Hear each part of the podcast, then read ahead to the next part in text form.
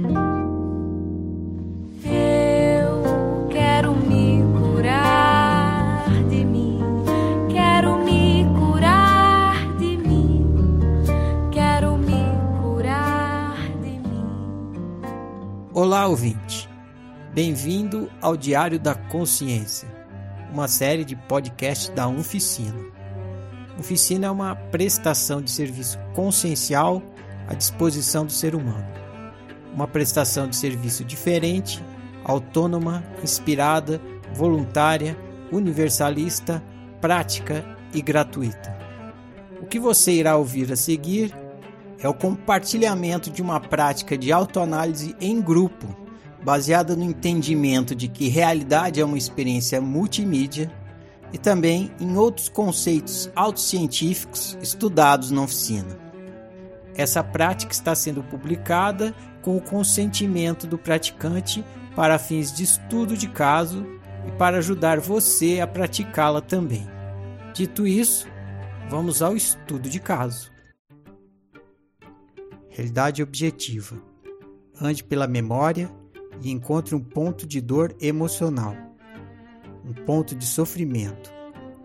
Descreva o que aconteceu nesse ponto. Descreva apenas os fatos, apenas a realidade objetiva. É, Eu estava com sete anos, oito, que foi nessa fase que eu estudei na paróquia Pio XII. Eu tinha essa idade aproximadamente, entre sete e oito, e eu estava correndo no pátio. E se tem uma coisa que eu aprendi foi brincar. E, e eu adorava brincar. Então, assim, eu podia estar angustiada, podia estar é, com os meus dramas infantis lá, mas na hora que aparecia a oportunidade da brincadeira, eu me entregava. E eu ia com tudo para brincar. Então, na hora do recreio, na escola, a gente corria demais. Os brinquedos eram muito de correria. Menino, criança, em pátio de escola, eu acho que até hoje ainda é assim. Tem muita correria. E eu estava correndo e os meninos é, brincavam, as, os meninos tinham umas brincadeiras mais estúpidas do que as meninas, e eles, eles eram mais fortes já. E aí, nessa brincadeira de correr e de, de empurra-empurra, eu caí, caí correndo, eu estava correndo bastante, e aí o meu joelho ralou, mas não foi uma raladinha, o joelho realmente ficou feio e, come, e doeu. E eu me senti tonta na hora que eu caí, porque na hora que eu levantei eu sentia que a minha vista estava escura. Aí eu comecei a chorar e meu joelho saía bastante sangue.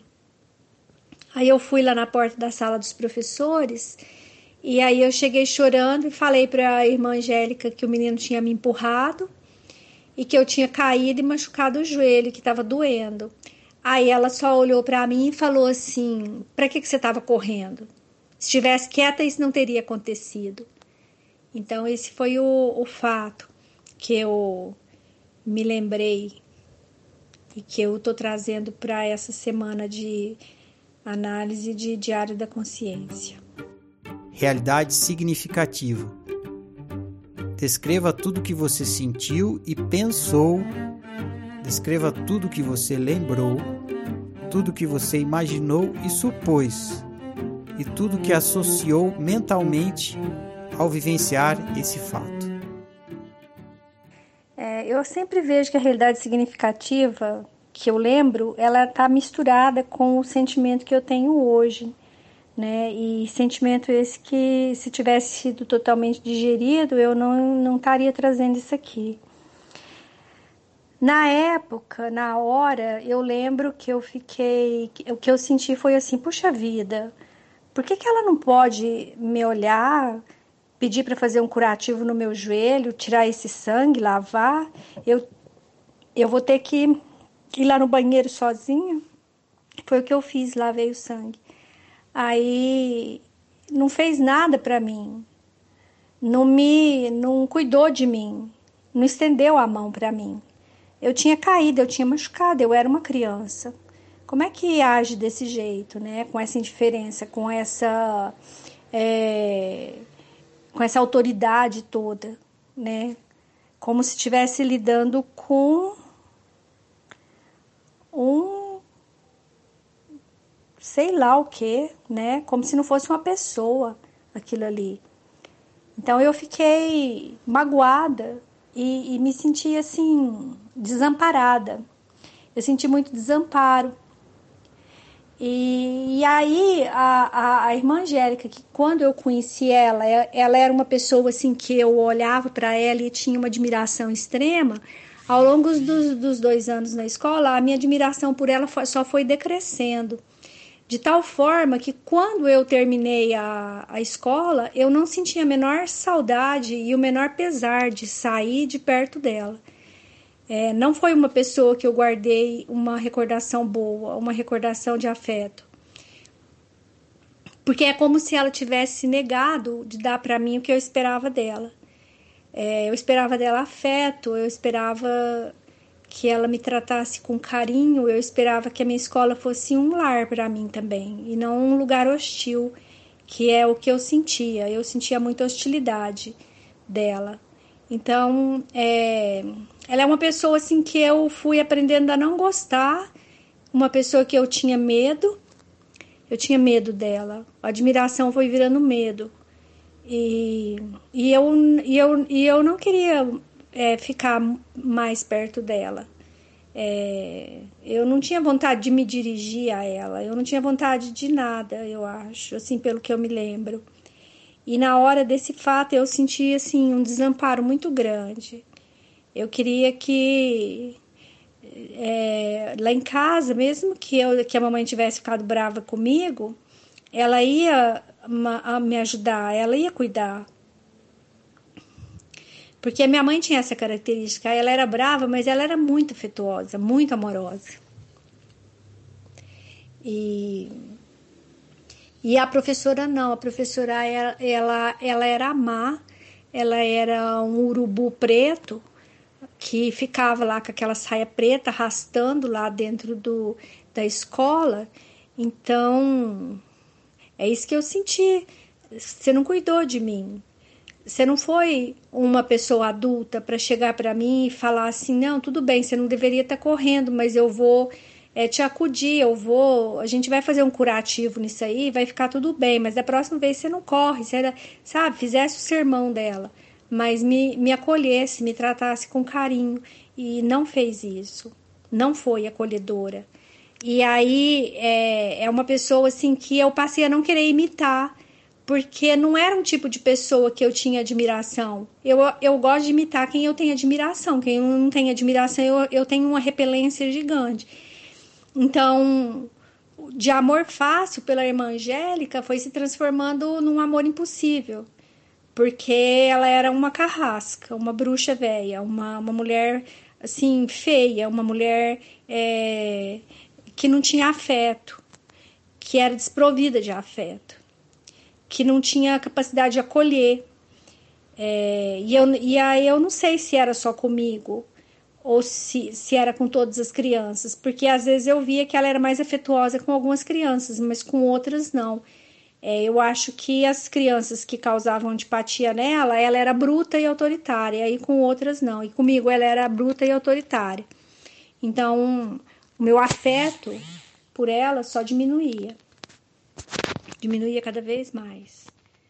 E esse foi um dos fatos que fez o meu afeto por ela diminuir muito, muito mesmo. E o meu medo por ela aumentar também. Então, eu acho que na realidade significativa foi isso. E também eu senti raiva na hora. Eu fiquei, eu fiquei mais cega ainda daquela tontura que, aí eu falei para ela também, eu tô tonta, eu tô sentindo tontura. Nossa, lembrei agora, eu falei isso também, que eu estava sentindo tontura. E me tratou com indiferença, como se eu não fosse uma pessoa, ou eu era uma criança, eu tinha só sete, sete para oito anos. Eu estava brincando, eu não sabia nada mais além na vida do que brincar.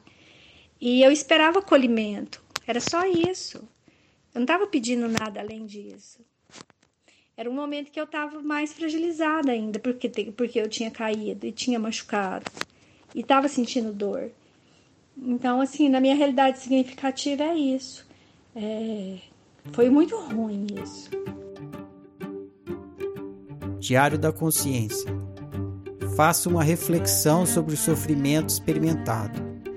Se pergunte: que esse acontecimento e sofrimento tem para me ensinar sobre mim e sobre o ser humano? Eu fiquei um pouco pensando hoje sobre tudo isso e que consciência realmente que eu já adquiri de, dessa fase para cá, que não seja só alguma teoria para explicar ou o que realmente ficou óbvio para mim. É, eu fiquei pensando hoje que até eu começar na escola, eu tinha uma vida tranquila e sossegada. Eu ficava na minha casa e, e eu saía com os meus pais. E a primeira, a, quando eu comecei nessa escola, eu não comecei a estudar novinha igual as crianças elas começam hoje. Eu comecei com sete anos. A minha mãe, ela demorou me colocar na escola porque eu sou a filha mais velha. E ela sempre quis preservar a gente dentro de casa. Isso é uma coisa que que sempre foi muito presente para mim. É, a, gente, a, minha mãe é, e os meus pais, eles sempre é, fizeram de tudo para a gente ficar no ninho, é, para a gente ficar protegida, resguardada. E sempre dentro da minha casa a gente teve liberdade para poder fazer as coisas, brincar. Minha mãe sempre falava que dentro de casa vocês podem fazer tudo, pode bagunçar, fazer o que quiser. Mas quando sair for na casa de outras pessoas, não não não mexe em nada, não põe a mão em nada. Então eu eu tive uma casa onde eu tinha liberdade e aí eu fui para a escola e nessa escola eu não me sentia livre, igual eu falei, eu me sentia é, injuriada, desconfortável, com vontade, assim, não que eu não brincasse, eu tinha os momentos de brincadeira, tinha os colegas com quem eu me afinizava, que eu gostava. Mas o que representa isso para mim foi quando eu saí é, de casa pela primeira vez. Foi a escola era o lugar mais longe que eu ia e, e era o, o, onde eu passava mais tempo fora da minha casa, porque a gente ficava lá uma média de quatro a cinco horas. Então, nesse período eu estava fora do meu ninho, eu estava fora da minha casa e era muito desconfortável a forma como minha irmã me tratava, porque eu não recebia carinho, é, eu não recebia afeto.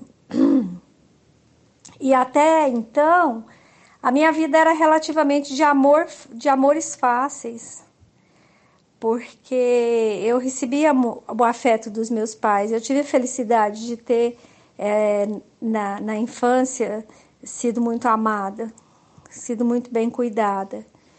E, e aí, quando eu comecei para a escola, eu comecei a experimentar amor difícil, coisa que era não era uma coisa que existia muito na minha vida. Podia ter alguns colegas que a gente brigava, vizinho, mas não era aquela, era uma coisa de criança, não tinha um adulto que era uma autoridade bruta para cima de mim igual era a professora. Então eu não recebia afeto na escola igual eu recebia em casa. E eu fiquei assustada com isso, decepcionada, eu fiquei com medo e eu fiquei magoada, porque logo quando eu comecei a estudar, eu já falei isso, eu, eu, eu achava a professora muito bonita e ela era é, uma figura muito representativa, né? Igual eu falei no áudio da semana passada, da, da, da, da outra atividade, que ela me ensinava, né? Ela tinha esse glamour todo de ficar lá na frente, de saber muita coisa, de ensinar. E eu sempre gostei de aprender, eu gostava de aprender, eu queria aprender é, ler e escrever. Eu já sabia um pouquinho e, e aí eu queria aprender, mas, mas eu, ela não, ela, eu não sentia que ela gostava de mim. Então, ela no começo era um amor fácil, mas ela foi se tornando um amor difícil. E eu tenho muita facilidade. Hoje até o Ferrari estava conversando comigo que eu tenho muita facilidade de, de lidar com, com amor fácil. E quem não tem, né? Novidade isso. Todo mundo lida bem com amor fácil.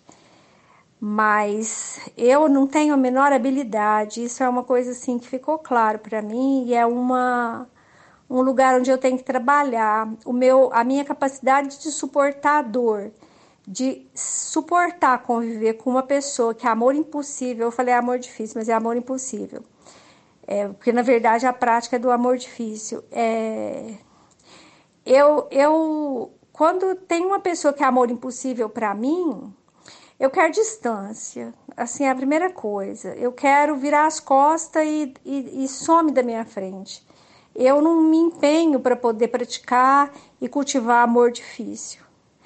E, e eu acho que é por isso que eu sou tão briguenta, porque eu parto para cima de quem é amor impossível para mim e, e não tenho saco e nem paciência e nem isso é uma coisa que ficou evidente para mim e nem vontade de praticar amor difícil. É, e, e, e, vendo isso, eu, eu fiquei pensando, eu até falei que quando terminou o meu ciclo lá nessa escola, eu não senti tristeza de estar tá saindo daquela escola, de não ver mais aquela professora, porque ela se tornou um amor impossível para mim. E eu não queria ficar perto dela, não tinha mais admiração, tinha acabado tudo. E, e aí eu observo ao longo da minha vida que todas as situações que se tornaram amor impossível para mim, eu virei, eu fechei a porta e virei as costas. E nunca mais voltei para poder tomar conhecimento do que estava acontecendo. Essa é uma atitude que eu tenho de, de, de, fazer, de lidar com o amor impossível. É, então ficou óbvio para mim, nessa situação da minha infância, primeiro, que foi a primeira vez que eu saí da minha casa, o mais, mais longe, e por mais tempo eu ficava fora de casa, longe da proteção, longe do, do olhar da minha mãe, é, longe do, de estar tá resguardada como eu era na minha casa. E, realmente eu estava fora do ninho. Foi, foi quando eu saí do ninho a primeira vez. E, e, eu não, na, e eu não sabia mesmo voar, eu não sabia, eu só sabia brincar. E lá eu tinha que ter, começar a ter responsabilidade. E tudo isso era pesado para mim. E a forma como a freira me tratava era ruim. Eu não gostava e ela foi se tornando amor impossível. E aí o que ficou evidente foi isso, que eu, eu lido com, com amor impossível sem a menor disposição de praticar amor difícil. É, isso é o que ficou evidente para mim. E aí eu preciso ver o que, que eu vou fazer disso, né? É, eu vou até ler, reler o livro do Amor Fácil, Amor é, Difícil e Amor Impossível, porque eu verifiquei que é uma coisa assim que eu não sinto disposição mesmo de, ah, eu não vou ser mesmo. Eu, não, eu penso assim, ah, eu não vou ser a Marte do amor, do amor difícil, eu, eu não vou, eu não vou. Quem, o que é fácil para mim, eu vou, vou colocar minha energia nisso. E o que é impossível vai para longe, fica longe de mim. Não passa nem na porta da minha rua. Por favor. É assim que eu lido com o amor impossível. Sem aquela coisa de querer ultrapassar o bojador. Tenho preguiça de ultrapassar o bojador. Ficou evidente para mim e fica cada, cada vez mais evidente essa impaciência que eu tenho, de fato, de lidar com essa situação. É, eu posso até ler o livro e, e falar de todas as coisas que o livro fala e dizer que eu preciso praticar o amor, o amor difícil, porque o amor difícil é o verdadeiro amor e fazer todo o discurso, mas eu, eu já cheguei num ponto da minha vida que eu não estou afim de fingir, eu não estou afim de, de, de parecer o que eu não sou, eu não estou afim de é, ter um verniz de, de retidão e de virtude, de todas essas coisas que na verdade eu não tenho. Então, assim, é, à medida que eu vou fazendo esse trabalho, vai ficando mais evidente para mim que muita coisa não é óbvia para mim e que é, eu só preciso decidir o que, que eu quero. E, e assim, se eu, se eu não tivesse passado quase toda a minha vida buscando a resposta, buscando saber o que, que eu sou, buscando saber para que, que eu sirvo, buscando entender por que, que eu vivo, por que, que eu existo, todas essas coisas, é, eu não faria nenhum tipo de esforço para poder amar difícil. Mas como essa foi a busca da minha vida, então tem uma razão para eu poder prestar atenção nisso e tentar lidar mesmo com, com esse aprendizado. Outra coisa que eu percebo nessa fase da minha vida, e inclusive essa fase da minha vida, eu vou continuar trabalhando nela, porque ainda tem, é, eu já lembrei de mais dois eventos que aconteceram nessa fase e talvez até mais, porque a memória vai, vai, à medida puxa uma coisa, vem outra junto. É uma coisa que eu olhei nesse fato aí que eu contei da minha vida de quando eu caí, já estava também, eu fui experimentando nessa, nessa convivência na, com a professora o medo. É, eu tinha muito, eu tinha, eu fui ficando com muito medo dela. E e outra coisa também, é, eu sentia muita raiva, é, ressentimento, é, mágoa. Então eu fui, eu, eu experimentei esses negócios com muita intensidade. E eu fico pensando assim, né, com uma criança com 7, 8 anos, é, que cai e machuca e a pessoa chega para ela e você tá lá pequena e você tem que levantar o olho para olhar para aquela pessoa que vai chegar e vai te dar uma bronca e vai no lugar de te, te pode até fazer o sermão igual eu falei, mas te acudir, te auxiliar. Aí ela não fez isso e não não fez nada. Eu lembro direitinho, ela não fez nada. Ela não me levou para lugar nenhum para poder tratar o machucado, para poder limpar, nada disso. E, então eu, eu, eu experimentei esses, essas emoções e eu não sabia o que fazer com isso. Mas eu não, não extravasava a raiva que eu sentia dela, porque eu tinha medo. Né? Ela colocava as, as pessoas de castigo. Isso aí é uma coisa que eu vou falar no, no, no meu próximo, na minha próxima semana, quando eu for tratar de outro, outro ponto de dor a forma como ela humilhava as pessoas no castigo. E eu morria de medo de ir para o castigo. Então, e eu acho, eu, eu tô, tô, parece que veio aqui uma lembrança de que também foi a primeira vez que eu comecei a lidar com a questão da maledicência. Porque com os meus coleguinhas que também não gostava dela, a gente falava, a gente externava a, a, o ressentimento que tinha por ela mas na frente dela não tinha coragem. Então estava começando a surgir aí também um outroísmo submisso, né? De, de ter medo e de, e de se sentir ameaçado por medo do castigo. Olha, eu fico pensando, como que isso é uma, assim, é, eu olhando, eu penso assim, ah, eu resolveria isso com muita facilidade hoje, mas será?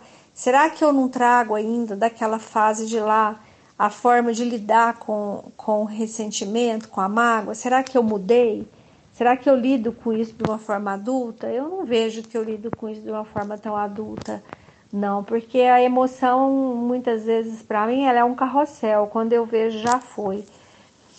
É, então, eu queria acrescentar isso é, que hoje nesse diário da consciência eu percebo assim que é, é, o tanto que a emoção é uma coisa impetuosa, né, e arrasta, porque eu ainda experimento aquela raiva que eu experimentava lá, eu ainda experimento aquela mágoa que eu experimentava lá, é com situação diferente, mas é, é situação análoga também, é semelhante ainda. Eu acho que é isso desse desse carrossel de emoções que foram desencadeando e eu não sabia o que, que fazia com aquilo, né? E o que sobressaía cada vez mais era o medo. O medo do castigo, o medo da, da, da humilhação na frente dos outros colegas, é, o medo de ir cada vez mais profundo da sala. Então, é, você vai, eu ia me sentindo muito ameaçada. É, esse é um outro ponto relevante que eu observei nessa história. Então, assim, eu vou resumir para poder eu fixar para mim os pontos que eu achei importante nessa, nesse, nesse ponto de dor que eu trouxe. Primeiro, eu saí da minha casa, eu saí do meu ninho, do meu conforto, para ir para um lugar que eu não tinha proteção e conforto. E eu também não sabia me virar. Então, eu comecei a experimentar emoções muito fortes, como a raiva, o ressentimento, a mágoa e, sobretudo, o medo. O medo do castigo, o medo da, da ameaça que, que vinha com, com qualquer tipo de desobediência e, e lidei também com um autoritarismo muito forte desses professores nessa época. O outro ponto é que eu experimentei, comecei a experimentar amor impossível. Uma, uma pessoa que representava para mim um amor fácil e, e, que era um objeto de admiração foi se tornando um objeto de repulsa um, um objeto de amor impossível. E eu só queria me livrar daquele amor impossível, daquele amor impossível, porque eu, eu queria assim, se tornou totalmente repelente para mim. Queria distância. E o dia que eu parei de ter que ficar lá com aquela freira foi muito bom. Nossa, foi muito bom eu ter saído daquela escola. Na verdade, eu não queria ter ido para escola nenhuma. É, eu queria continuar só lá no quintal da minha casa brincando. Aí depois essa fase do grupo, da, das próximas escolas, aí vão ver que as memórias vão, vão vindo aí, que foi me tornando uma, uma, uma pequena submissa. E muito medrosa, né? De, de chegar no olho no olho e falar. Quando eu passei por essa situação, eu experimentei que eu falei da raiva, é, da mágoa, é, medo. Então, eu, com sete anos, eu não era oficineira. Com sete anos, eu só sabia algumas coisas muito rudimentares. Tipo assim, que Jesus amava todo mundo, que ele morreu na cruz e que eu tinha que amar ele também porque ele perdoava os meus pecados. E, então eu tinha essa relação já com, com a, a religião. E com a raiva, a mágoa, todas essas coisas, é, como que eu lidei com isso? Eu não lidei. Foi pro porão. Foi ficar lá dentro, guardado. E isso é a minha reação, a minha re resposta para essa mágoa enrustida, essa mágoa guarda, que, foi, que foi jogada lá no porão, é, foi eu ficar encolhida, foi eu ficar com medo, foi eu ter que é, me enquadrar e começar a seguir a cartilha. E aí eu fico pensando o quanto é, de sentimento de vingança com relação a a, a minha primeira professora, eu fui é, alimentando e eu fui distribuindo ao longo da minha vida.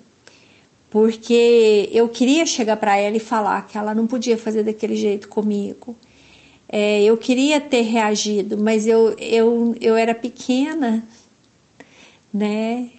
É, ela era uma autoridade e ela podia fazer coisas comigo, ela podia me pôr de castigo. Ela podia me humilhar na frente dos meninos, como eu fazia, então eu tinha que engolir essas coisas. E elas foram para esse porão esse porão dos, dos sentimentos, das emoções não resolvidas. E aí já começou, né? E, e aí, ao longo de outras experiências que foram acontecendo, é, as, essas emoções foram se juntando as, a outras e a outras. Mas aí o que me veio agora na cabeça é pensar assim: o quanto essa raiva fomentou sentimento de vingança em mim e, e como que esse sentimento de vingança foi, começou a desa, foi desabrochando ao longo da minha vida. E, com, e quantas vezes eu me vinguei é, em outras pessoas da irmã Angélica por comportamentos semelhantes ao que ela fez comigo. Então eu, eu não revidei nela, mas eu revidei em outros o que essa, essa conduta que ela teve comigo, de não me amparar, de não me acudir, de me deixar machucada e sem me, me acolher. Então, a resposta que eu tive para essa conduta dela foi uma vingança que foi se manifestar talvez bem mais tarde e que ainda se manifesta até hoje. É, isso aí é uma coisa que eu constatei também, que eu observei. Feedback coletivo. Dê um feedback visando ajudar seu colega a ter mais clareza sobre o ponto de dor que ele está analisando. Pode fazer perguntas, dar opiniões, propor análises e reflexões. Olá, Lucélia. Boa noite, querida. Bem, aqui vai o meu feedback sobre a sua o seu trabalho da semana. A sua criança representa a minha criança. E assim, com certeza, várias crianças. Provavelmente aqui desse nosso grupo. Então, Lu, ficou a refletir sobre o quatrix dessa freira. Com certeza, ela não teve tempo para ser criança.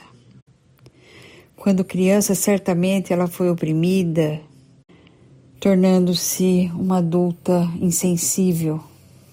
Eu estou aqui muito reflexiva, refletiva sobre como tem adultos que não tiveram a fase infantil e se passam por esse tipo de adulto. E vão exercer suas funções hoje para nós, se revelando o quão sofredores são. Que bom que no seu caso, e para mim também, tá? Teve pais amorosos para diminuir aquele sofrimento infantil. É, foi amada e, embora desejasse o amor da professora também, que eu sei o que elas representam para gente nessa fase, e pôde ser amada, né? E vejo você trabalhando o amor impossível que você reconhece. É lógico que amor fácil é amor fácil, né? E o amor impossível, o amor difícil, o amor impossível é uma trabalheira realmente. Mas não se esqueça de lembrar que só damos o que temos. E não foi diferente com essa professora. Tantos buscando-lhe por afeto, mas com certeza ela estava seca para essa percepção. Então talvez ela confundisse as, pessoas, as crianças mais bem vestidas, talvez, mais bonitinhas, mais arrumadinhas. Era essa a base dela, mas essa não é a base para quem tem amor, né? Quem tem amor, para quem conhece o amor. É isso, minha criança. Minha criança Lucélia. Muito bom ouvir você, tá? Um beijo no seu coração.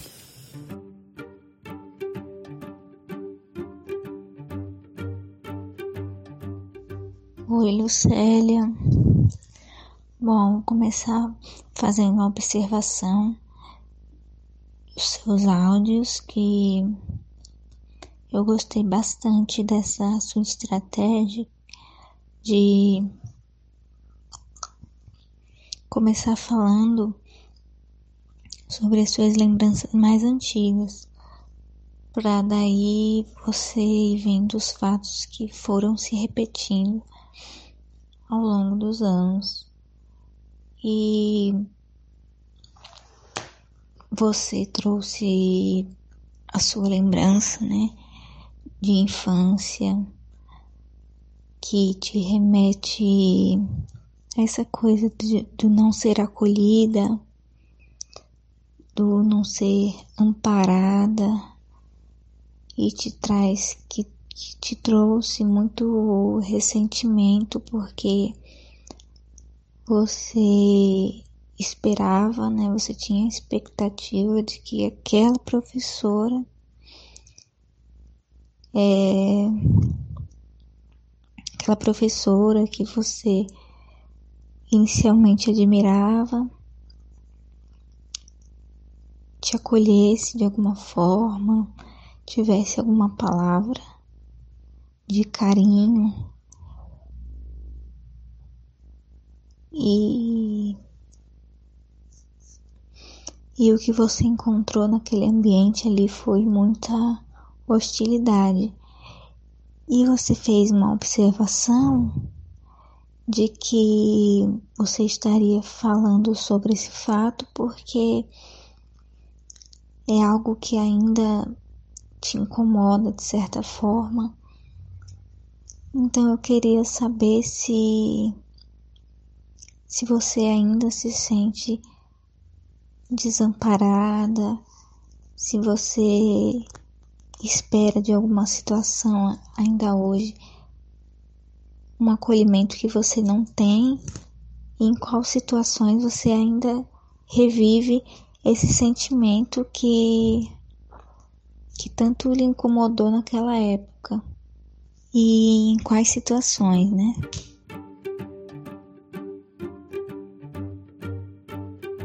Oi, Lucélia, tudo bem? Bom, vou deixar aqui meu feedback para você. Primeiro, quero te agradecer pela sua partilha, que é sempre muito rica.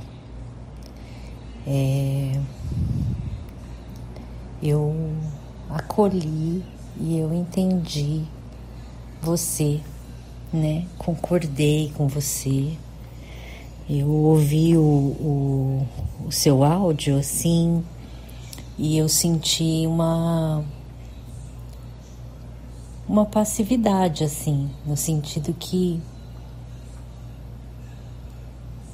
eu acho que eu viajei com você na história como se consegui ver o seu ponto de vista, né?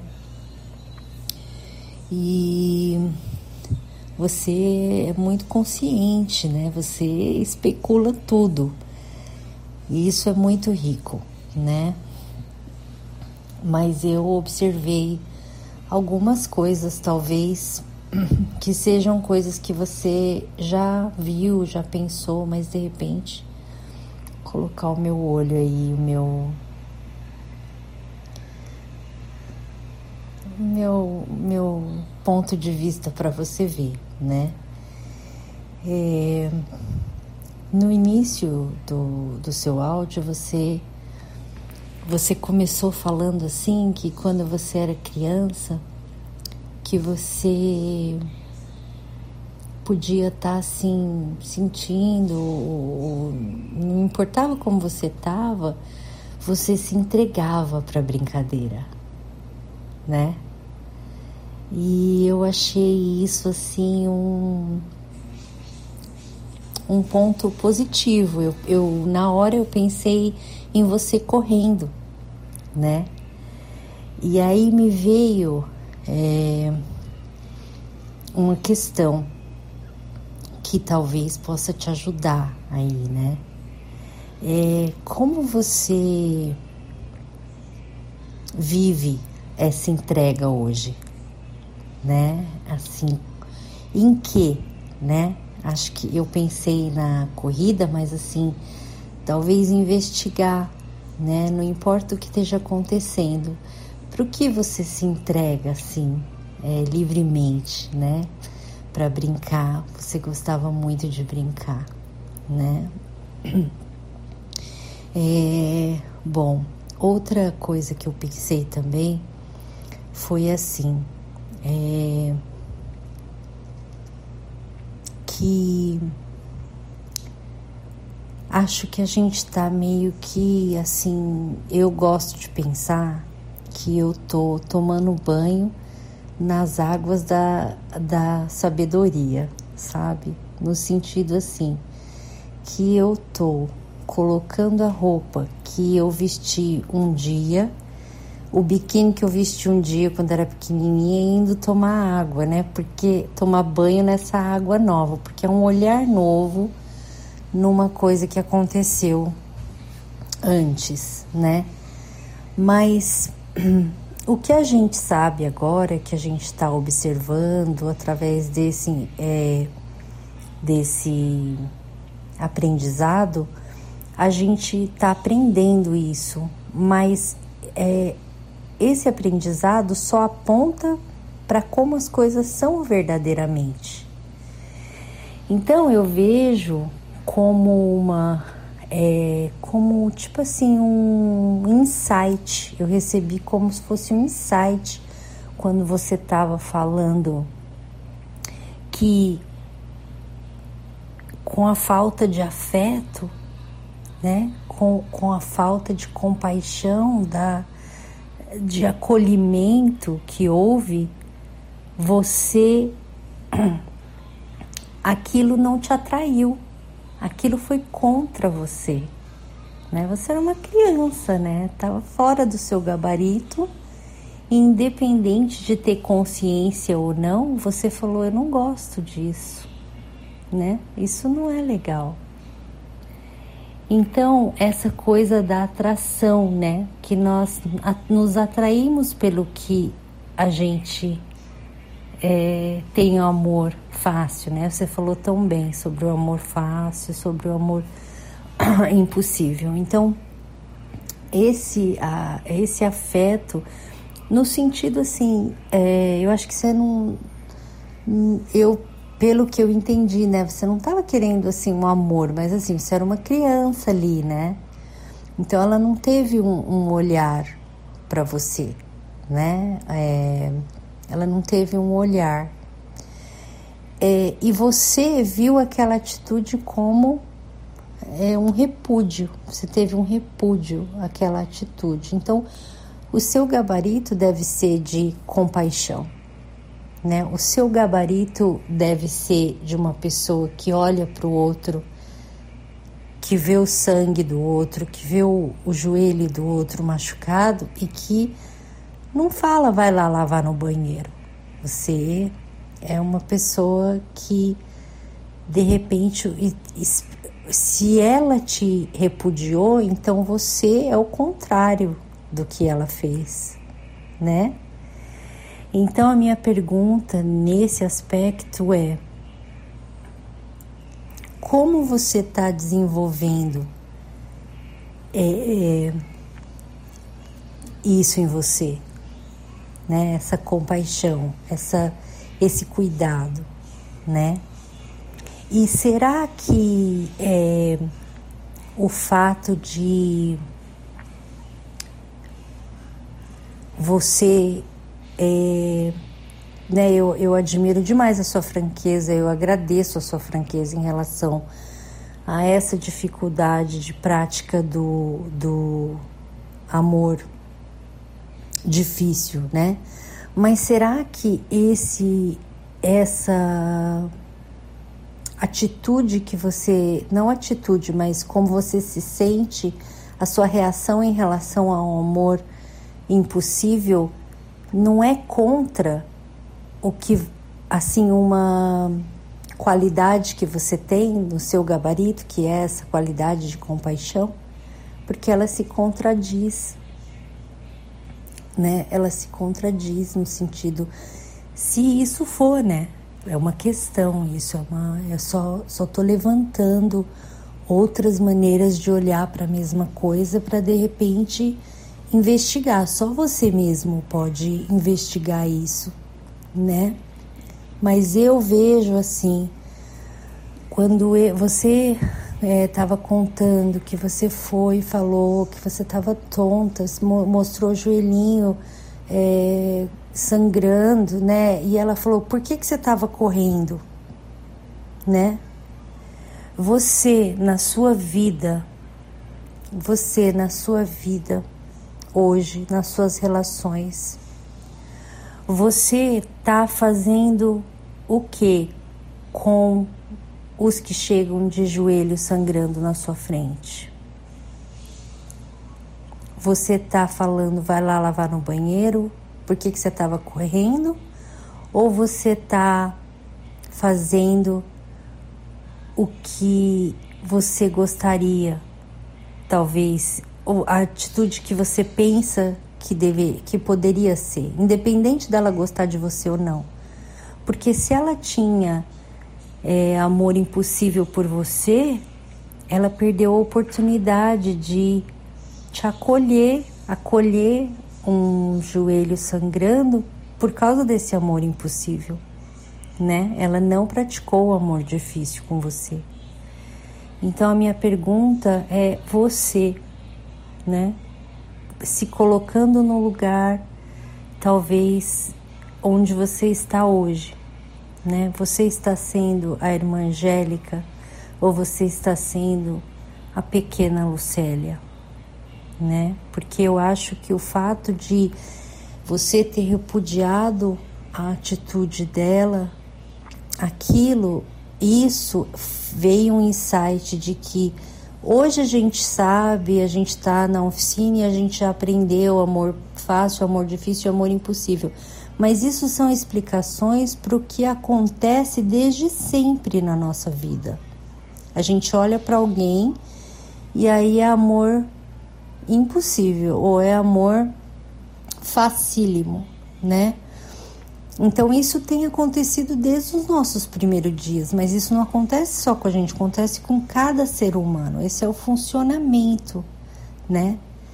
Então você já estava vivendo isso, talvez sem consciência ou com a consciência que você tinha naquela hora, né? E então eu eu pensei assim nisso e e assim, é, eu achei muito sensato assim o que você falou, né? Que assim é você ir num porão mesmo dos sentimentos, né? Não resolvidos. É, e que talvez isso tenha te trago assim um sentimento de vingança, né? Como um gatilho. Então assim, agora com a consciência de hoje, né?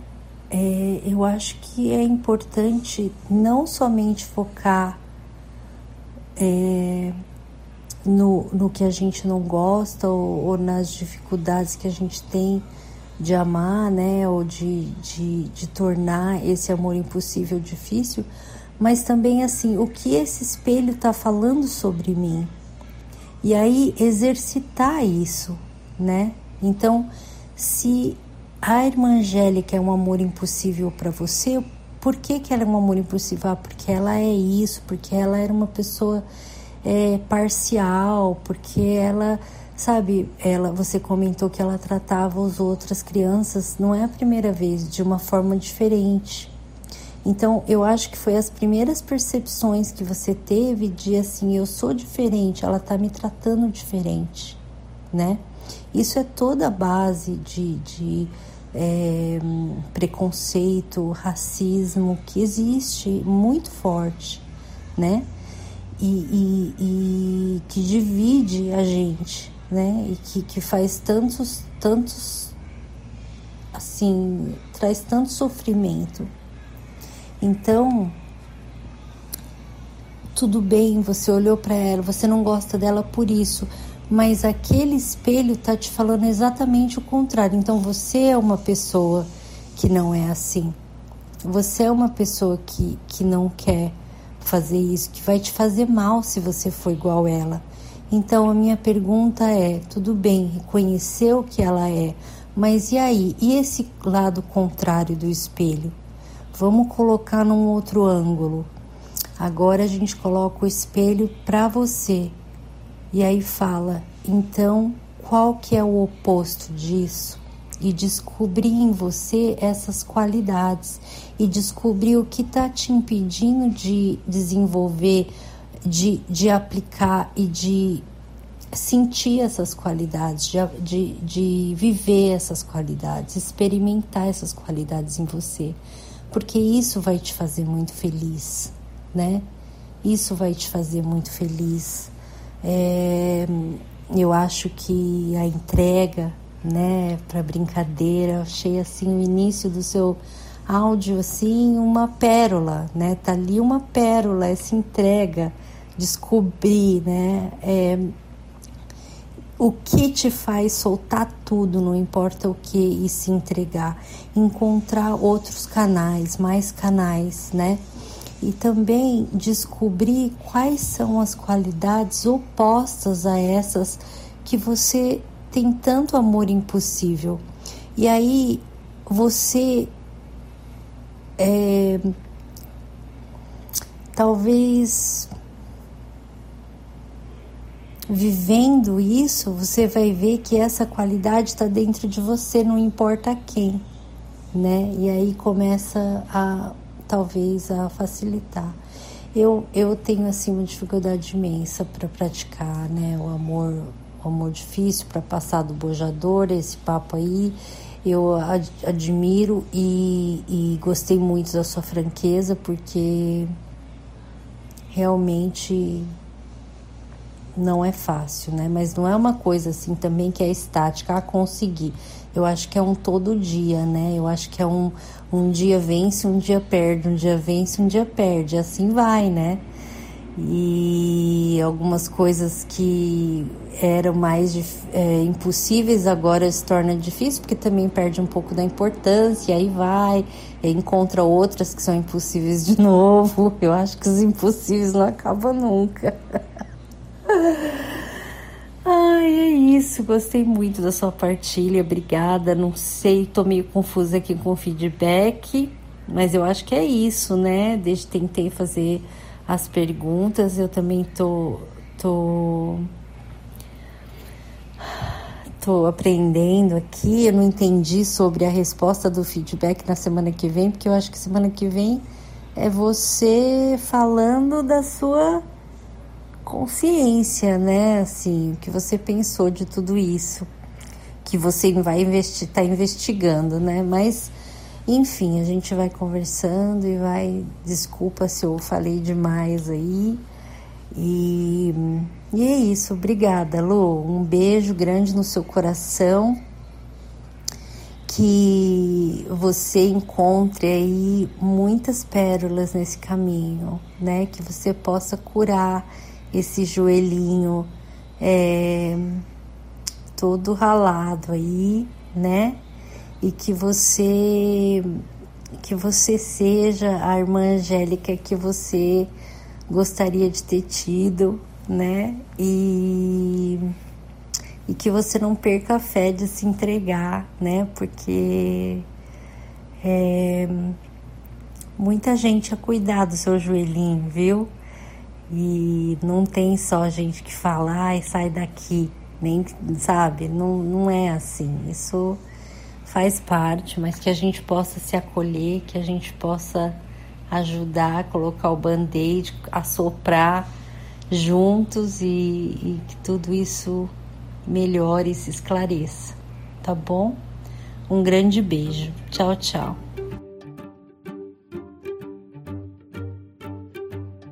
Oi, Lucélia, boa noite. Vou lhe dar meu feedback. Assim, é... a gente cria tanta expectativa no outro, né? E é engraçado que a gente faz isso desde pequena. É, eu também tive muitas expectativas e eu gostei muito da parte que você falou do que foram tipo as, as, as, mágoas, os ódios, as destemperanças foram seguindo pro porão da sua casa, né? E seria tão fácil se a gente soubesse como se a gente não saísse do gabarito da gente, né, para se enquadrar no gabarito dos outros e não teríamos talvez vivido essas essas pendengas da vida, né? Mas assim,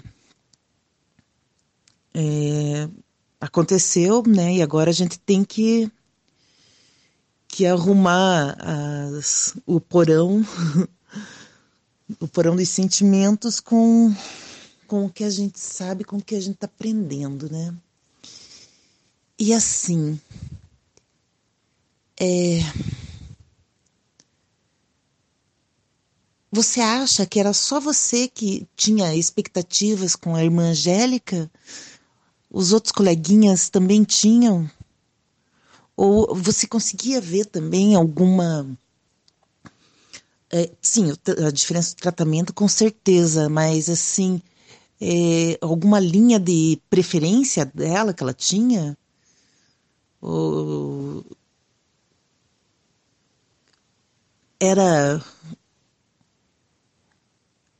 era programado ou, ou ou ela conseguia ser amorosa com os outros, né? E, e sentir medo é muito horrível, né? E a gente tem medo de muita coisa nessa vida e, e, e vai crescendo e vai aprendendo a ter mais medo de outras coisas e de pessoas e de atitudes e de viver. E não precisa, né? muito obrigada. Como sempre, muito bom ouvir você. Beijo. Análise final. Agora que você refletiu mais sobre seu ponto de dor e recebeu feedback dos seus colegas, faça uma análise final, respondendo novamente a mesma pergunta do passo 4. O que este acontecimento e sofrimento tem para me ensinar sobre mim e sobre ser humano? Oi, gente, boa noite. É, vou fazer a análise final dessa atividade dessa semana eu agradeço todos os feedbacks, eu ouvi todos. É, teve as perguntas né, da Cris, da Júlia, da Renata, que apontou a questão da função espelho. A Juliana também colocou uma pergunta. A, a Nilceia fez a observação que tocou nela também, né? E a falta de empatia e de amor da, da irmã então, assim, todas essas coisas acrescentam bastante. A Júlia e a Juliana, elas fizeram perguntas semelhantes. Se eu ainda sinto hoje é, o reflexo disso e se eu sinto. É, se eu ainda tenho expectativa em, em relação à a, a forma como o outro me trata.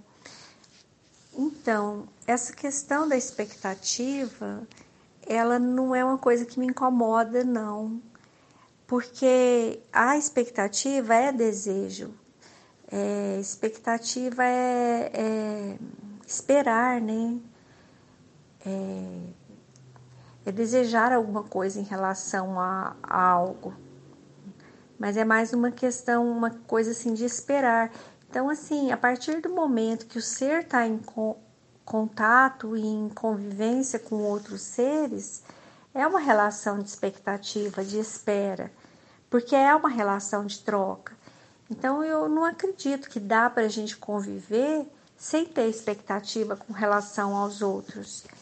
Quando eu estou numa relação, eu espero do outro e ele espera de mim, mas uma coisa que foi importante para mim é passar a lidar com essa questão da expectativa é que o outro não tem obrigação de satisfazer a minha expectativa, assim como eu também não tenho obrigação de satisfazer a expectativa do outro.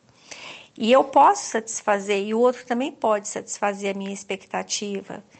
E às vezes a, acontece em situações que o outro, inclusive, supera a expectativa que eu estou tendo em relação a ele me deixa às vezes até perplexa, né? E assim, encantada de estar recebendo mais do que eu estava esperando.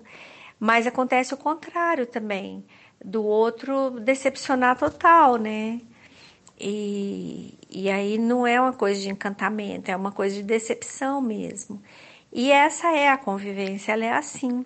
Vai ter momentos em que eu vou ficar extasiada com a resposta do outro, que vai estar tá além da minha expectativa, e vai ter outros momentos que eu vou tá, ficar frustrada porque não correspondeu. E essa é a experiência, essas são as emoções que a gente lida. A questão é como eu lido com isso. Porque tirar a expectativa é impossível. Então, assim, Juliana, eu crio expectativa, assim, na minha convivência eu crio expectativa. E não tem como não criar. É, o que eu tenho lidado e trabalhado comigo é, é ficar consciente que o outro não tem obrigação de satisfazer a minha expectativa e lidar com a frustração que eu sinto por causa disso. Então, essa que é a a coisa que eu estou aprendendo e está sendo muito bom, porque assim, eu tenho expectativa alta em relação a todo mundo. Eu tenho expectativa muito alta, inclusive. E, e, quanto mais eu vejo que a pessoa tem potencial, mais expectativa eu tenho dela. Quanto mais eu gosto da pessoa, mais expectativa eu tenho em relação a ela. Quanto mais admiração eu tenho pela pessoa, mais expectativa eu tenho em relação a ela. E, e, só que todas essas pessoas podem me, me decepcionar na minha expectativa. E eu vou, vou trabalhar a minha consciência para saber que o outro não nasceu para me satisfazer, que o outro não é um objeto que está à minha disposição para me satisfazer do jeito que eu quero. E essa é a consciência que eu trago para para mim naquele momento lá da escola, porque é, eu tive a expectativa de que a escola fosse uma extensão da minha casa, fosse um lugar onde eu pudesse brincar, onde se eu caísse tivesse alguém para me acudir, onde eu não sofresse nenhum tipo de, de machucado, onde é, eu não precisasse ficar assustada, com medo, onde eu não precisasse ser, me sentir humilhada, me sentir inferiorizada. Só que assim, na minha cabeça de criança, hoje eu olho para mim e eu tenho todo esse repertório de palavras, mas lá com sete anos, eu mal sabia o que estava acontecendo. Eu só sabia que eu estava na última carteira, que na última carteira era ruim, que eu tinha vergonha de ficar na última carteira que o bolar era grande, que ele era feio e que eu via a professora pegando na mão das outras meninas e não pegava na minha, que eu nunca ficava a primeira da fila, que eu sempre era uma das últimas ou a última. E tudo isso me deixava contrariada e me fazia perder a vontade de ir para a escola. É, me fazia me sentir num lugar onde eu não queria estar. Então, assim, com a minha cabeça de criança, as coisas eram tudo assim. Esse lugar é ruim, eu não gosto desse lugar. Ela não me trata com carinho, mas ela é a minha professora, ela sabe muita coisa, ela é bonita e eu queria que ela me notasse, que ela me tratasse dessa determinada forma. Então, assim, eu tinha as expectativas da Lucélia criança naquele momento. E eu tive todas as frustrações decorrentes de que eu não fiquei na primeira carteira, de que ela não pegou na minha mão, de que ela não me acudiu quando eu caí e, e todas essas coisas. E isso aí é, fez com que eu começasse a pensar assim: se ela não me trata como as outras meninas, como ela trata as outras meninas, e aí, Cris, eu entro na questão que você levantou é, se ela tratava, se eu percebia, eu via que ela pegava na mão das meninas e é assim, é, desde pequena a gente tem conceito de que, do que, que é bonito, do que, que não é bonito. E tem as coisas que a gente olha e a gente pensa, é bonito. Então eu via aquelas menininhas branquinhas e tão bonitinhas e das bochechas bem rosadinha e elas eram bem petitinhas, né? E aí a professora pegava na mão delas, então eu pensava, ó, ela pega na mão das meninas porque as meninas são bonitas. E se ela não pega na minha mão é porque eu sou feia.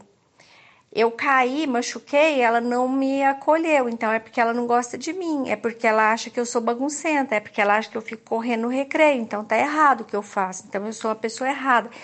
Então as conclusões da minha cabeça de criança foi: Eu não sou bonitinha igual a outra menina, eu não tenho os bolários bonitinhos igual os outros têm, eu não. Eu sou baguncenta, eu sou é, desengonçada, eu caio e aí eu fico toda ralada, e aí eu via que as meninas, que eram as meninas que ela. A, que ela dava mais atenção, eu não lembro exatamente assim como. Eu, eu lembro que ela tinha as meninas que ficavam. Talvez, sabe, Cris, ela nem, ela nem tinha, tivesse toda essa admiração pelas meninas e achasse as menininhas bonitinhas. É porque elas eram menores, aí ela tinha os critérios dela de organizar a fila, de ver quem ia ficar na primeira carteira. E as, tinha as meninas que tinham facilidade com, com matemática, com outra coisa, com aquilo. E eu, como eu brincava muito, eu, eu não é que eu era moleca, eu nunca fui muito moleca, mas eu me esparramava na brincadeira e para mim era brincar o tempo todo e eu conversava muito. Então, talvez por isso ela se irritasse comigo. É provável que eu tivesse alguns comportamentos que ela não gostasse e por isso ela meio que, que, que usasse esse tipo de tratamento comigo. E outra coisa também, é, eu, como eu entrei na escola com sete anos, a maioria das meninas tinha, tinha seis, então eu era mais velha. E como eu era mais velha, eu era mais alta. E, e, e aí eu ficava lá no fundo, eu não ficava sentada lá na frente. E na fila também, a fila era por ordem de tamanho. Então, assim, eram, eram os critérios dela, da professora. E como era numa época assim, gente, era na época da ditadura militar, né? Na, na época da família, propriedade devoção a Deus, e Estado e, e, e palmatória, e, e não tinha nada do que tem hoje, né? Não, não havia, assim, a criança não tinha voz numa época dessa. Então, assim, o que, que eu fiz com esse, com esse bololô de, de informação que eu estava recebendo? Eu cheguei à conclusão: se eu estou na última carteira com esse bolário emprestado e feio, eu sou pobre e feia. E sou rejeitada, ela não gosta de mim porque o meu bolário é grande. E aí eu fui fazendo as minhas conclusões. Ah, ela não, ela não, ela não me acudiu porque eu fico correndo no recreio, porque o meu comportamento ele é errado. E aí eu fui é, construindo o, o meu projeto de autonegação. Foi isso que eu descobri com esses, com esses dois fatos dessas duas semanas. Eu comecei a construir o meu projeto de autonegação. E eu queria chegar nisso. E eu acho que de alguma forma eu comecei a entrar nisso. Só que hoje eu sei que eu comecei a mergulhar na autonegação. Mas naquela época eu acreditava, a minha crença rudimentar era assim: ah, eu não sou igual àquela menina, eu não tenho aquela roupa que aquela menina tem. Então eu preciso ter aquilo para mim poder ser valorizada. Eu estou colocando com as palavras que eu tenho hoje, porque na minha cabeça de criança eu olhava e o sentimento que eu tinha é um sentimento bastante conhecido da humanidade, chama inveja. Aí eu olhava para aquela menininha eu sentia inveja dela, porque eu não tinha o que ela tinha. É, é, como ela pegava na mão da freira, ela tinha alguma coisa que eu não tinha, então eu precisava ter o que ela tinha para mim poder estar no lugar dela. Então eu comecei a sentir inveja e eu comecei a negar a minha diferença é, porque eu tinha que ter o que o outro tinha para ser igual ao outro. Olha só como é sutil a coisa. Mas na minha cabecinha de criança lá, de, de, de sete anos, eu pensava assim: eu não tenho o que ela tem, então eu preciso ter o que ela tem, porque se eu tiver o que ela tem, eu vou, vou ficar na frente. Ah, eu preciso ter um bolário pequeno, porque se eu tiver um bolário pequeno, eu vou ser igual todo mundo, então eu não vou ficar chamando atenção aqui no fundo da carteira ai, eu, eu tenho as pernas finas e, e compridas e eu fico correndo no recreio e eu converso muito. E aí, só que eu não via nada disso. Eu pensava assim: a freira não gosta de mim porque eu caí. Então, eu, eu sou uma pessoa errada. Eu não posso ser do jeito que eu sou. Eu tenho que ser diferente. Mas como que eu vou ser? Eu, eu, eu não posso ser do jeito que eu sou, eu tenho que ser alguma coisa diferente. E todo o meu investimento de vida foi para ser uma pessoa diferente do que eu sou. Todas as minhas escolhas, é, tanto profissionais como de, de escola, como é, de tudo, caminhou nesse sentido. Como que eu posso me tornar uma pessoa é, que fico no centro das atenções. É, o que, que eu tenho que fazer para isso? Então, a, a minha caminhada foi nesse sentido. Foi no sentido de é, conquistar reconhecimento. Mas quanto mais eu buscava é, me construir em torno de mim um aparato para eu receber o reconhecimento do outro, mais eu fui me negando. Então, hoje eu olho lá para aquela Lucélia de sete anos e eu vejo o, o, de uma forma assim embrionária onde que começou o meu processo de autonegação. E eu vou seguir mais ainda, porque tem mais histórias nisso. E eu quero ir fundo, porque em cada momento que eu me neguei, eu preciso ir lá e me trazer de volta e reconhecer que eu sou diferente, que eu sou o que eu sou, que eu tenho uma unicidade que eu preciso descobrir ela agora, porque em cada momento que eu neguei a minha unicidade, eu joguei uma pá de terra em cima dela. E eu preciso de fazer esse resgate. Quando eu olhei para aquela Lucélia pequena lá atrás, na última carteira, quando eu fui para a última carteira, eu comecei a acreditar que na última carteira eu não tinha valor e que eu tinha que sentar lá na primeira. Só que eu nunca ia sentar lá na primeira, porque eu era maior, eu era mais alta. E, e, e, e aí eu, eu tinha muita timidez também, por, por não, não ter o que os outros tinham, não ter é, a condição financeira que os outros tinham, é, por não ter o bolário que os outros tinham. Então eu achava assim, lá no fundo, né? E lá no fundo eu não tinha coragem, eu não tinha voz para levantar e falar. E, e aí eu estava até pensando esses dias que eu cheguei à conclusão: eu não sou. Eu não era uma pessoa de última carteira. Eu queria estar lá na primeira carteira porque eu gostava de falar, eu gosto de, gostava de conversar.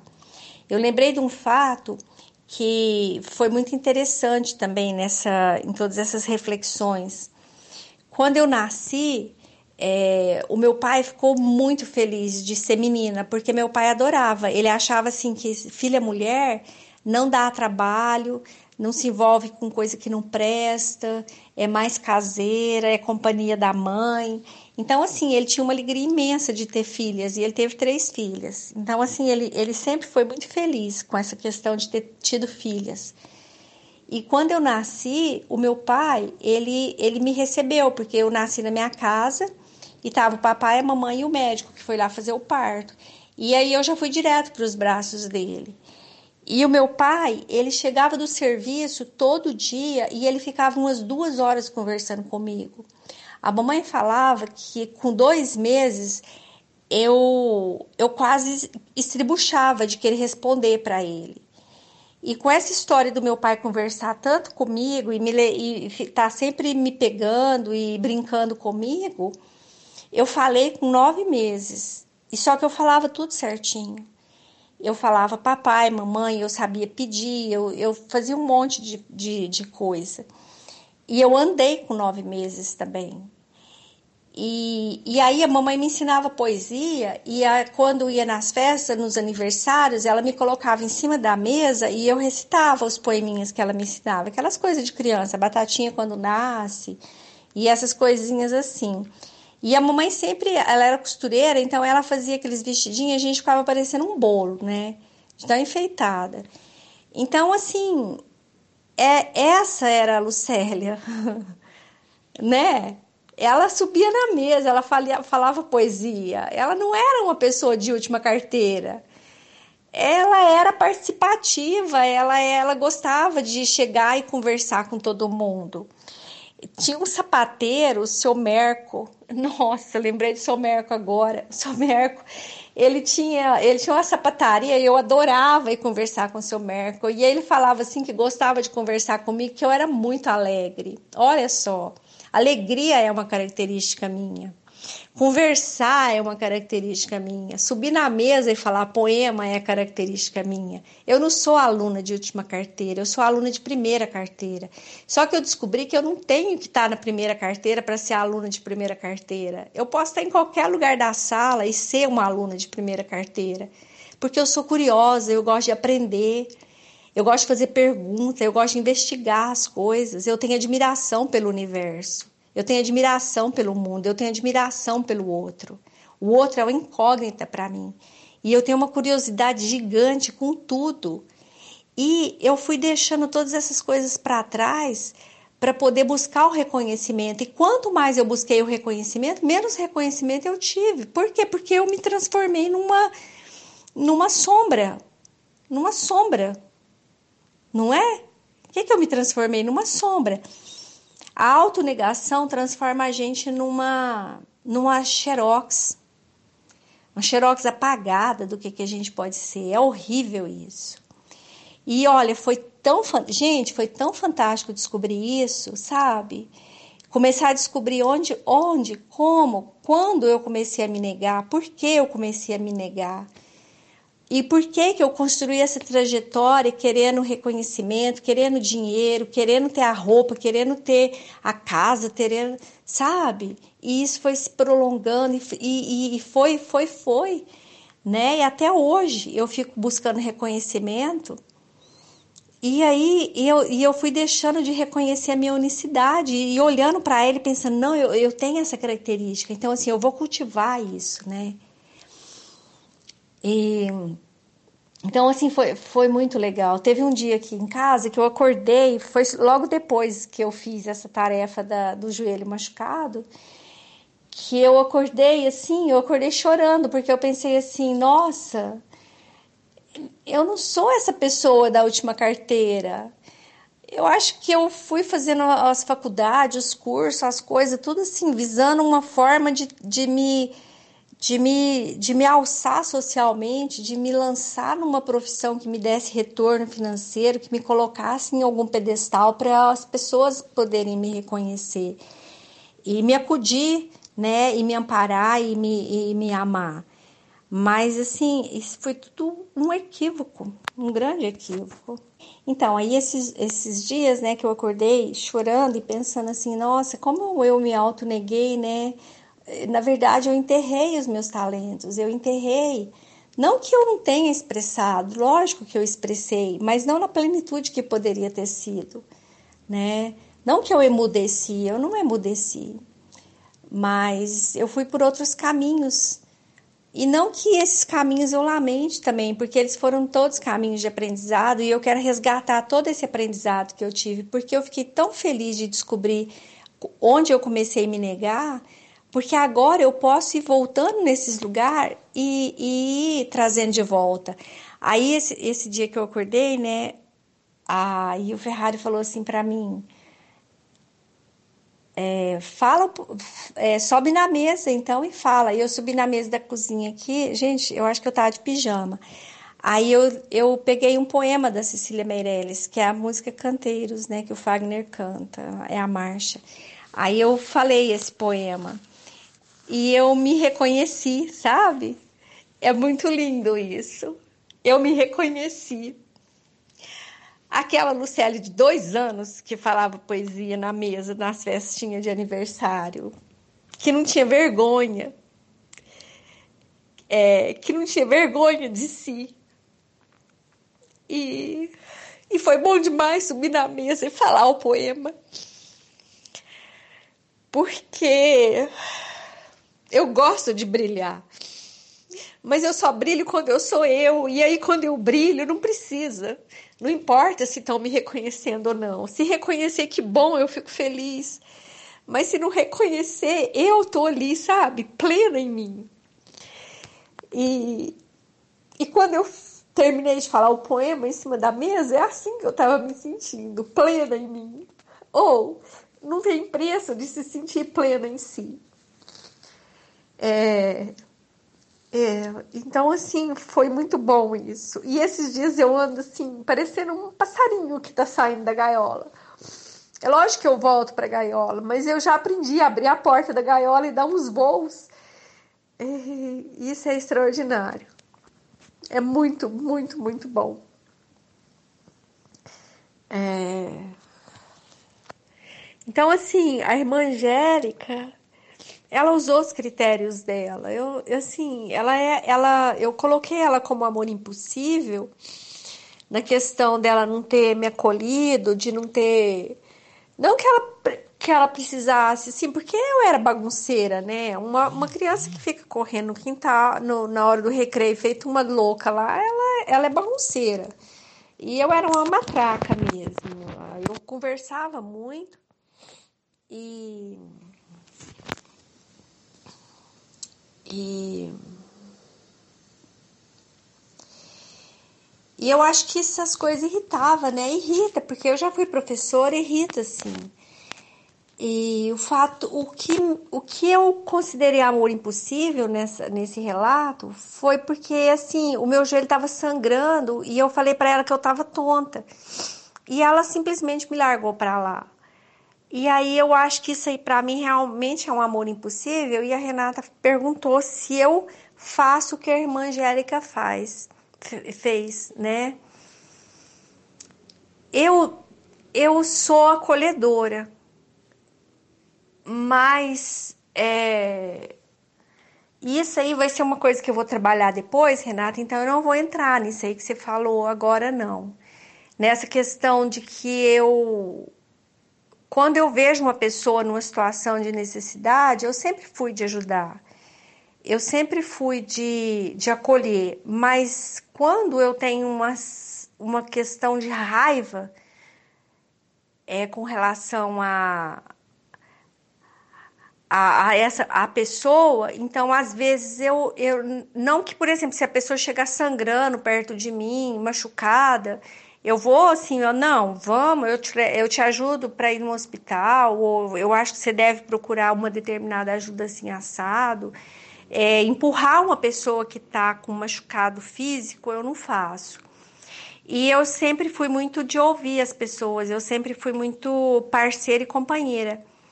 Mas quando eu vejo uma coisa errada, e esse vai ser o próximo tema que eu vou tratar, eu, é, eu fui desenvolvendo uma questão de justiça.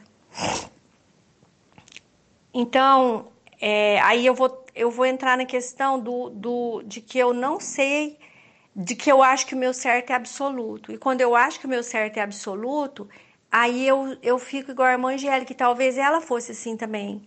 Talvez ela achasse errado eu correr no recreio, talvez ela achasse errado eu ficar pulando daquele jeito. Então ela achou que bem feito que eu caí. Então é, eu percebo que à medida que eu fui desenvolvendo a justiceira dentro de mim, eu fui tratando os outros meio com a minha balança, entendeu? Então assim eu vou lidar com isso e tem também uma questão de que é, o meu pai era uma pessoa muito boa e ele sempre tomou no rabo por causa da bondade dele, ser passado para trás de tudo quanto é jeito. Então, muitas vezes eu quis negar essa, de, essa natureza de ser igual ao meu pai, de ser muito generosa, de ser muito prestativa, de ser muito solidária e tomar no rabo. Então, em alguns momentos, quando essa justiceira vem muito forte de querer consertar as coisas. Então, assim, aí tem, tem, tem duas coisas. Tem a questão de eu não querer ser igual meu pai, que é generoso demais. Tipo, pessoa assim, ai, passa uma pessoa pedindo na porta da casa, ele vai lá, tem três camisas, ele tira uma e dá. Então, ele, ele tinha isso. E a gente sempre falou que meu pai era bobo, e eu falava que eu não queria ser boba igual ele.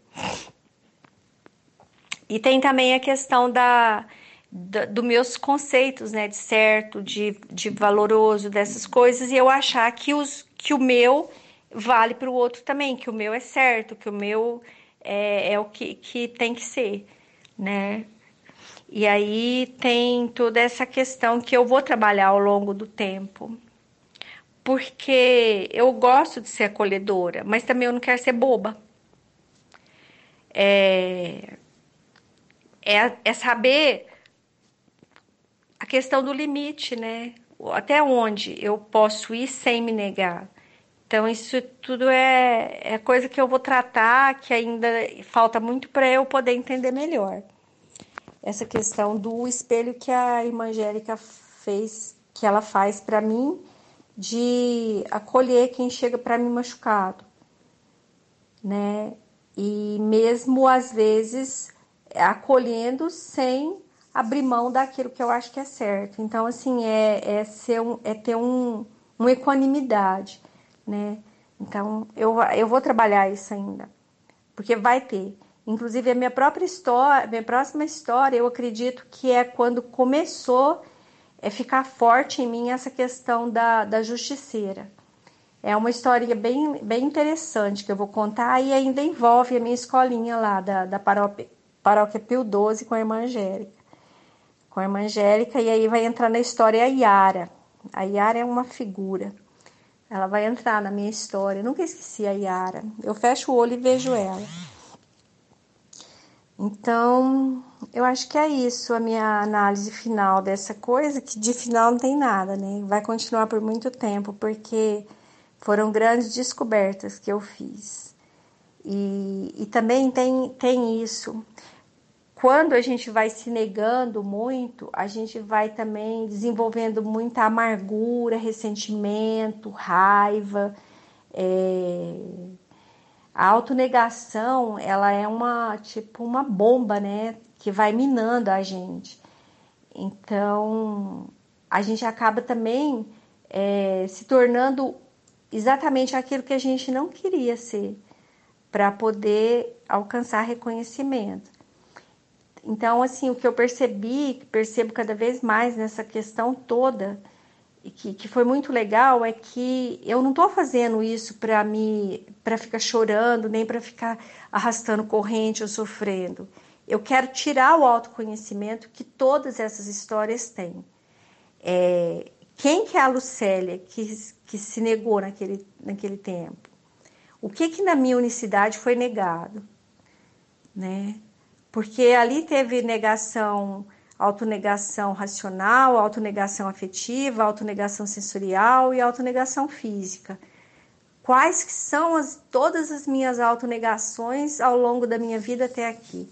É isso que eu quero resgatar, porque quando eu descobrir o que que eu neguei, eu vou descobrir o que que eu sou. Eu vou descobrir quais que são, quem que é essa Lucélia diferente, única, né? E é nela que eu quero chegar. Porque eu sou diferente. Meu cabelo é diferente. A minha voz é diferente. O jeito de andar meu é diferente. O meu jeito de parar é diferente. O meu jeito de olhar é diferente. O meu jeito de analisar é diferente. O meu jeito de subir na mesa e falar poema é diferente. Eu sou única. E essa unicidade que eu quero chegar cada vez mais. E eu vou chegar. Passo a passo eu vou. Gratidão. Gratidão a vocês, gratidão à oficina. Ou eu, cada dia mais eu amo a oficina. Cada dia mais eu reverencio essa egrégora toda que possibilita e que torce pra gente, pra gente subir cada um na sua própria mesa e se auto-reconhecer